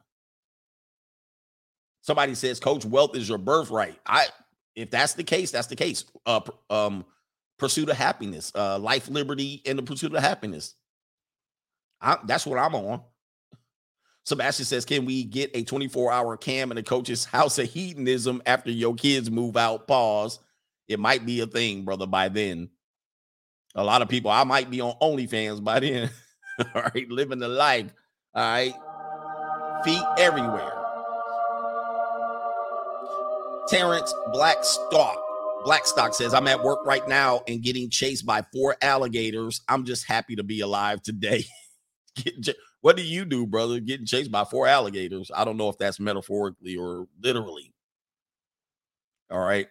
Man, but uh yeah, if you out there getting chased by alligators, hey, at least you got a job. I'm for sure, man. Uh Conversational Corner says direct deposits make me happy. Seeing my money grow makes me happy. Residuals from my books makes me happy. Left the hood. This makes me happy. I'm happy as hell, coach. Can we shuffle? 100%. And so you bring up a good point, and then we'll kind of get ready. I can do some shuffling too. Look out, man. What you going to do? Look out, boys. It's coming through. Yeah, man. Yeah, man. um, we'll kind of get ready. What, what I was going to say was a lot of people will make you give up on your dream and say, help every come back and help us. And they put every roadblock in place to prevent you, or they never, they never help you get to where you needed to go uh, in advance. And then they want to pull you back. I don't think, I think the worst thing you can do is pull somebody back that's accelerating. And, and one more thing on that one, when a person's moving forward in life, just because they're in a better position than you doesn't mean that they're done moving forward. Okay. So I, I get that a lot. Oh, okay, you're doing well. You're in a position to help me. Uh, you're in a position to let me move in for six months while I get ready. No, I'm not. No, I'm still growing. And if you move me in, I think uh, people misunder uh, they underestimate the fact that you cannot grow with too many weeds under one roof. You know what I mean? Like I can't grow with you here. I can't take my mom in and then have my kids here and my brother and my sisters just because I'm growing and you say, "Well, you're you're in a better spot." But I'm still growing though. I can't help you yet. This is why philanthropists don't become philanthropists until they're done earning money. But when they're earning and they're earning their way, they're still competitively going out there grinding. And now, right, right before they're going to die, the last decade of their life, they start then helping people. Because I'll be able to help you better once I'm done growing. But I can't bring your ass up as dead weight. And then when you come in, and this is what I really hate when they want me to help them, but they don't help what I'm doing. They're like, let me move in, but then they want to go work their job. I'm like, wait, you're gonna move in under my space, make pay less rent, and complain every time you use up my toilet paper, and then you're gonna go work for another person. Hell no. See, you're gonna go work for me. You're working for me. You're not working for somebody else, keeping your little money and then paying me so why you can get on your feet. Oh, hell no. See, I have businesses. I have I have bigger ideas that I would love for for people to help me. But you're going to come in. This is the same thing as marriage. You're going to come in, make me sweep you off your feet, support you, do all of these things, let me be your security, and then you go out and work for another man. Oh, hell no. And work for another business. See, no, that doesn't make sense to me at all. I have plenty of businesses that could use some attention, tender loving care. All right. So why don't you come in and help me do that? Now I ain't helping you do that. That ain't gonna work. I ain't gonna do that. Okay, get the out of my see. This is the whole community idea. Help me, but I'm gonna go out there and shake my ass. Help me, but I'm gonna go out there and not play the game. Help me, but I'm gonna watch you do it, and I'm gonna hate on you until you're doing it, and then you're gonna want to come. You need to come back and help me. I have a problem with people, and a lot of these people are the ones giving up. My man Terrence Blackstock says, I'm in Myrtle Beach, South Kakalaki. It's definitely different from Brooklyn, New York's NYPD. So my man's in South Carolina. All right. Chasing gators, gators out there, alligators. The alligators. Coach Junior, what up, coach? Don't buy crypto. Bill got passed in November of 2021 that's, that's starting to regulate on crypto, reporting to the IRS, etc. So banks can make their own crypto. So yeah, I noticed people talking about that lately. I don't know a lot about it, but people are out there talking about that. So do your due diligence. Das token plus uh people confuse their timelines for your own uh for your with your own personal timeline. No, you can't come to my house. No, we can't hang out. I'm working. I'm busy. I'm still growing. Unless you're going to help me do what I'm doing, I can't help you. And that's just the way it is. I know I could help you. I do have a spare bedroom, but it's not for your usage. I'd rather rent it out to someone that can give me money back to my mortgage as opposed to help you right now because I'm still growing. Okay. Speaking my mind says coach family becomes the Waltons. Living off the fat of the land. All right, let me do this. I got a couple more minutes. Uh, what were we looking at here? Hold on. Before I share the screen, let me figure out what I'm doing here. Did I get it all? Get it all, baby. Get it all. All right. So I think I might have gotten it all and covered it uh, right now. So, oh, oh, oh, oh.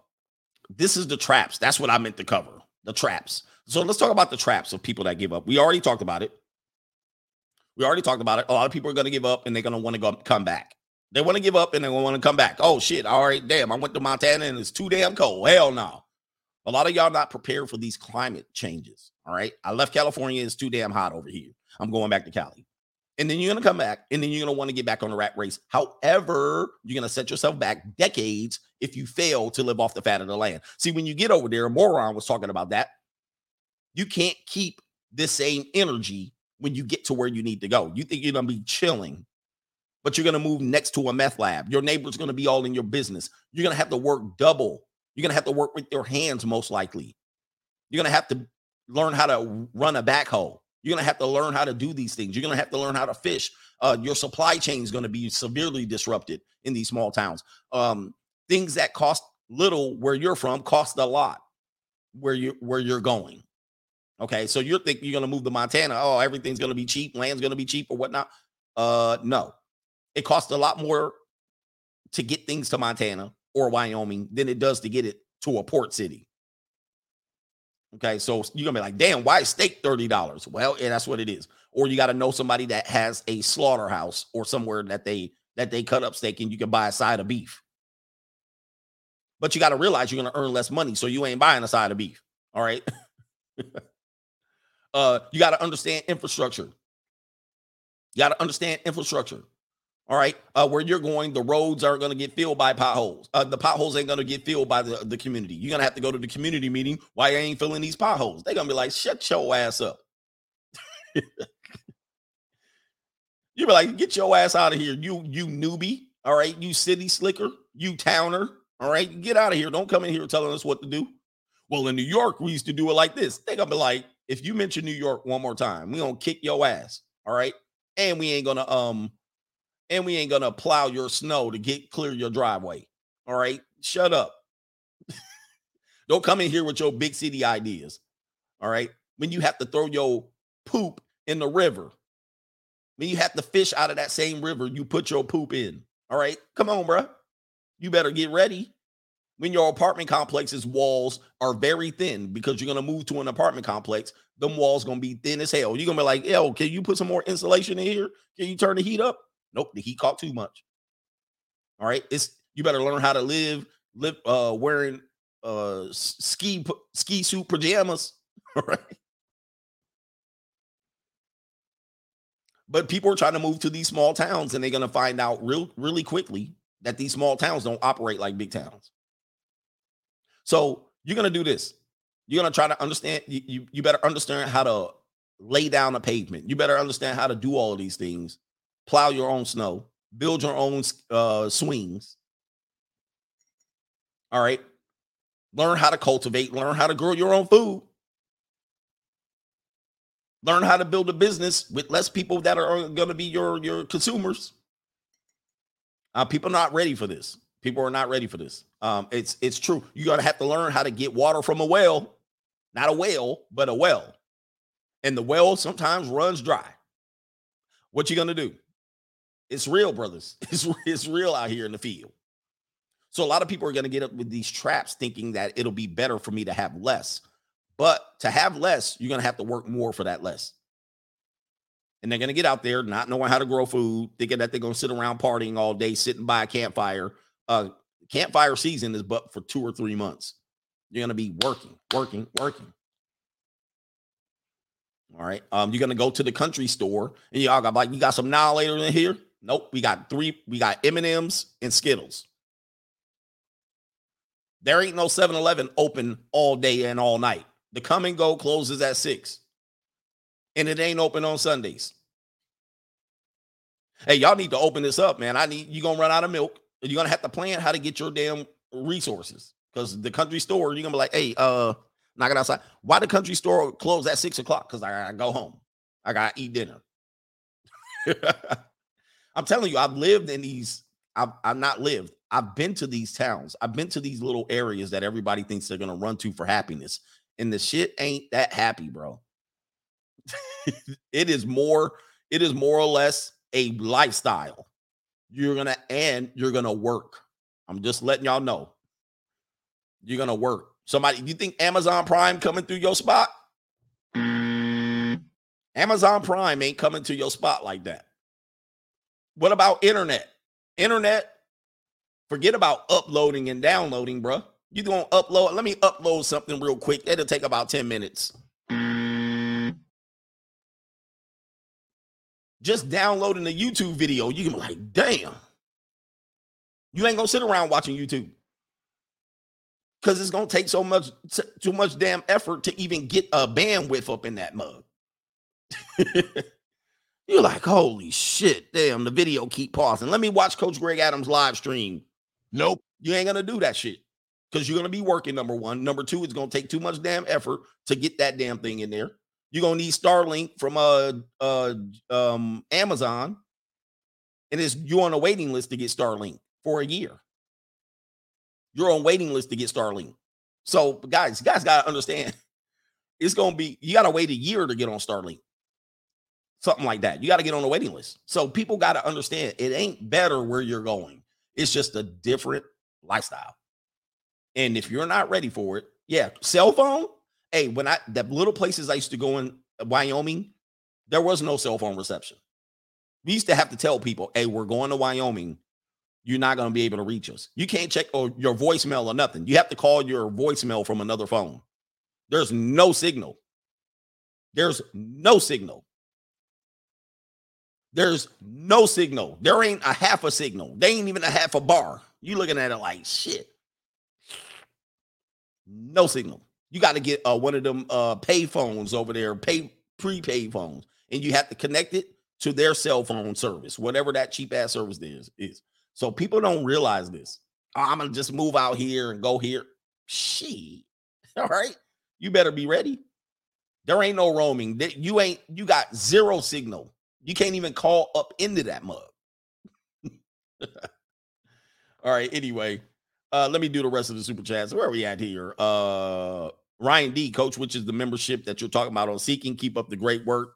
Uh, just this highest level highest level investment, highest level of return. That's all I'll say to that. But go into the membership thing and I cover it in detail. Yeah, you're gonna need that. he said saying the South is third world. I'm not saying it's third world. I'm just saying the conveniences you have that you're giving up that you think you're gonna run out here that a lot of people aren't talking about. You're gonna go out there and those conveniences are gone. They're gone. All of these things that you think is normal is not normal. And you're going to be like, yo.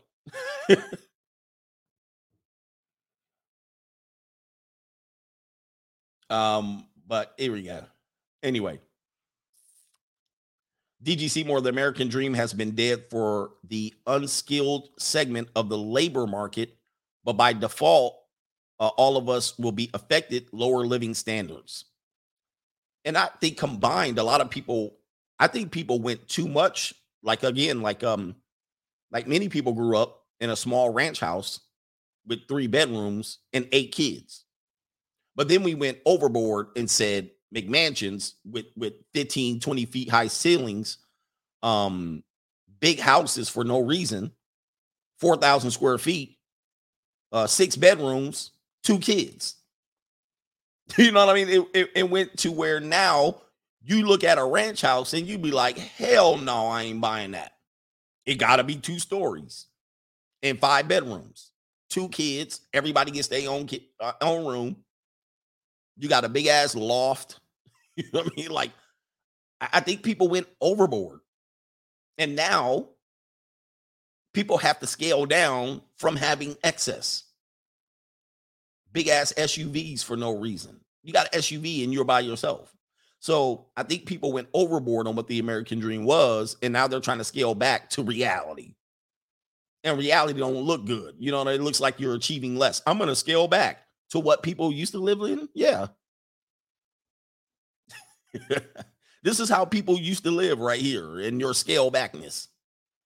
I gotta be out of here in five. D Code says, What's up, blue chips? To to my kids and friends that will listen, want to struggle or continue the BS, then I'm out. Hit me with the running cartoon.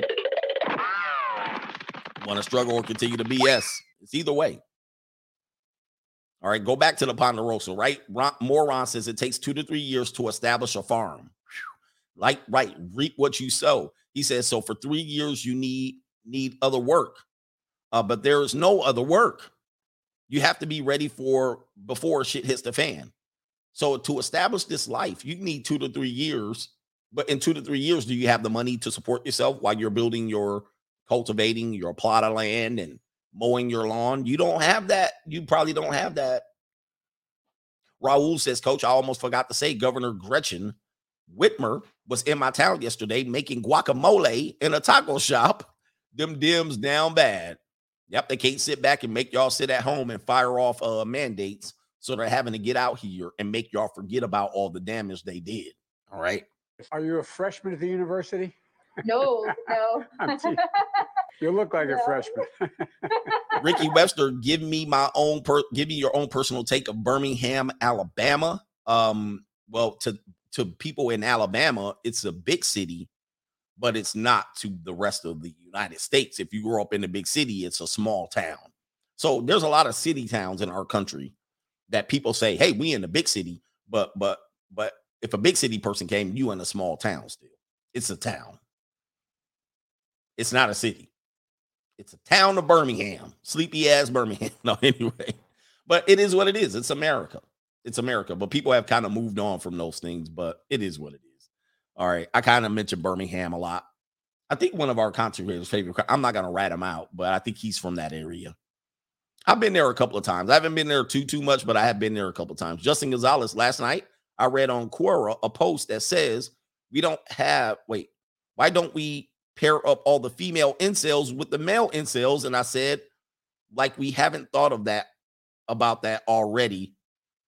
Um, no, that's not gonna happen. I think if it's if it's a female incel, she'll have enough male incels. She'll she can take on four male incels, right? And so that's all gonna build a polyamorous farm.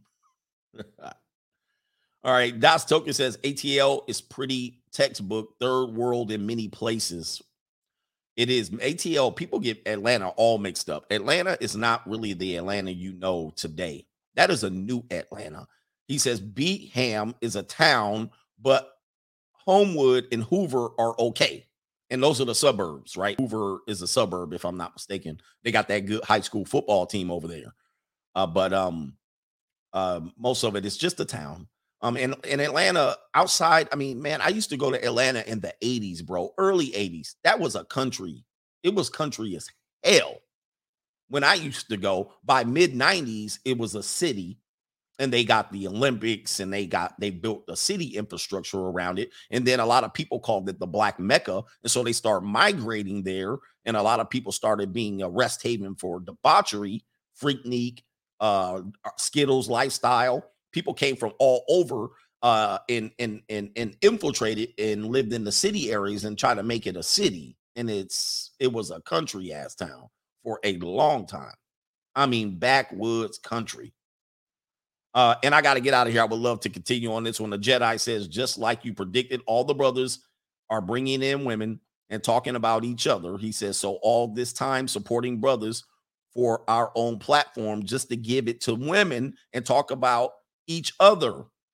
He says the only one left is coach. I I agree. I'm I don't know, man. I'm not saying I'm the only one, but I did predict a lot of content creators will start shifting this content and trying to either bring women in as viewers or use women for viewership, or they will start to pander to women and say, hey, we got all this information. Let's get the women right. And sure, they're going to make some dollars, but I think that the whole thing wasn't for that. And then what the adverse effects of that is now then men are running out of content they're either trying to transfer their content into talking about women uh, bringing women on to talk to them and then also trying to put down other men so there's now more backbiting comp- competition and jealousy instead of men just being like look let's keep people want me to change the subject for a long time. And then when someone does a this video on me they want me to go in on them. I'm not here for that. I ain't going in yo y'all can do all the diss videos on me so I can mention your name and your struggle channel on my big platform to benefit you, but I'm never going to respond to you because it's not why I'm here. If I start doing that, I'm going to leave YouTube. If I start doing that, I'm going to leave YouTube. So I'm not going to I will I will leave YouTube before I ever get into backbiting conversation with jealous men or men that think they know better than me. I'm not here for that just get it straight. And I'm not here to push this information onto women to make them to correct them. It's not going to happen, gentlemen. We're far away from that. That's not my purpose. My here, my purpose is always to give this information for men to prepare them. That's the only reason I'm here, and that will be the only reason I'm here. Period. Point blank. And we out of here, brothers. Enjoy you. We'll see you in the afternoon. Peace.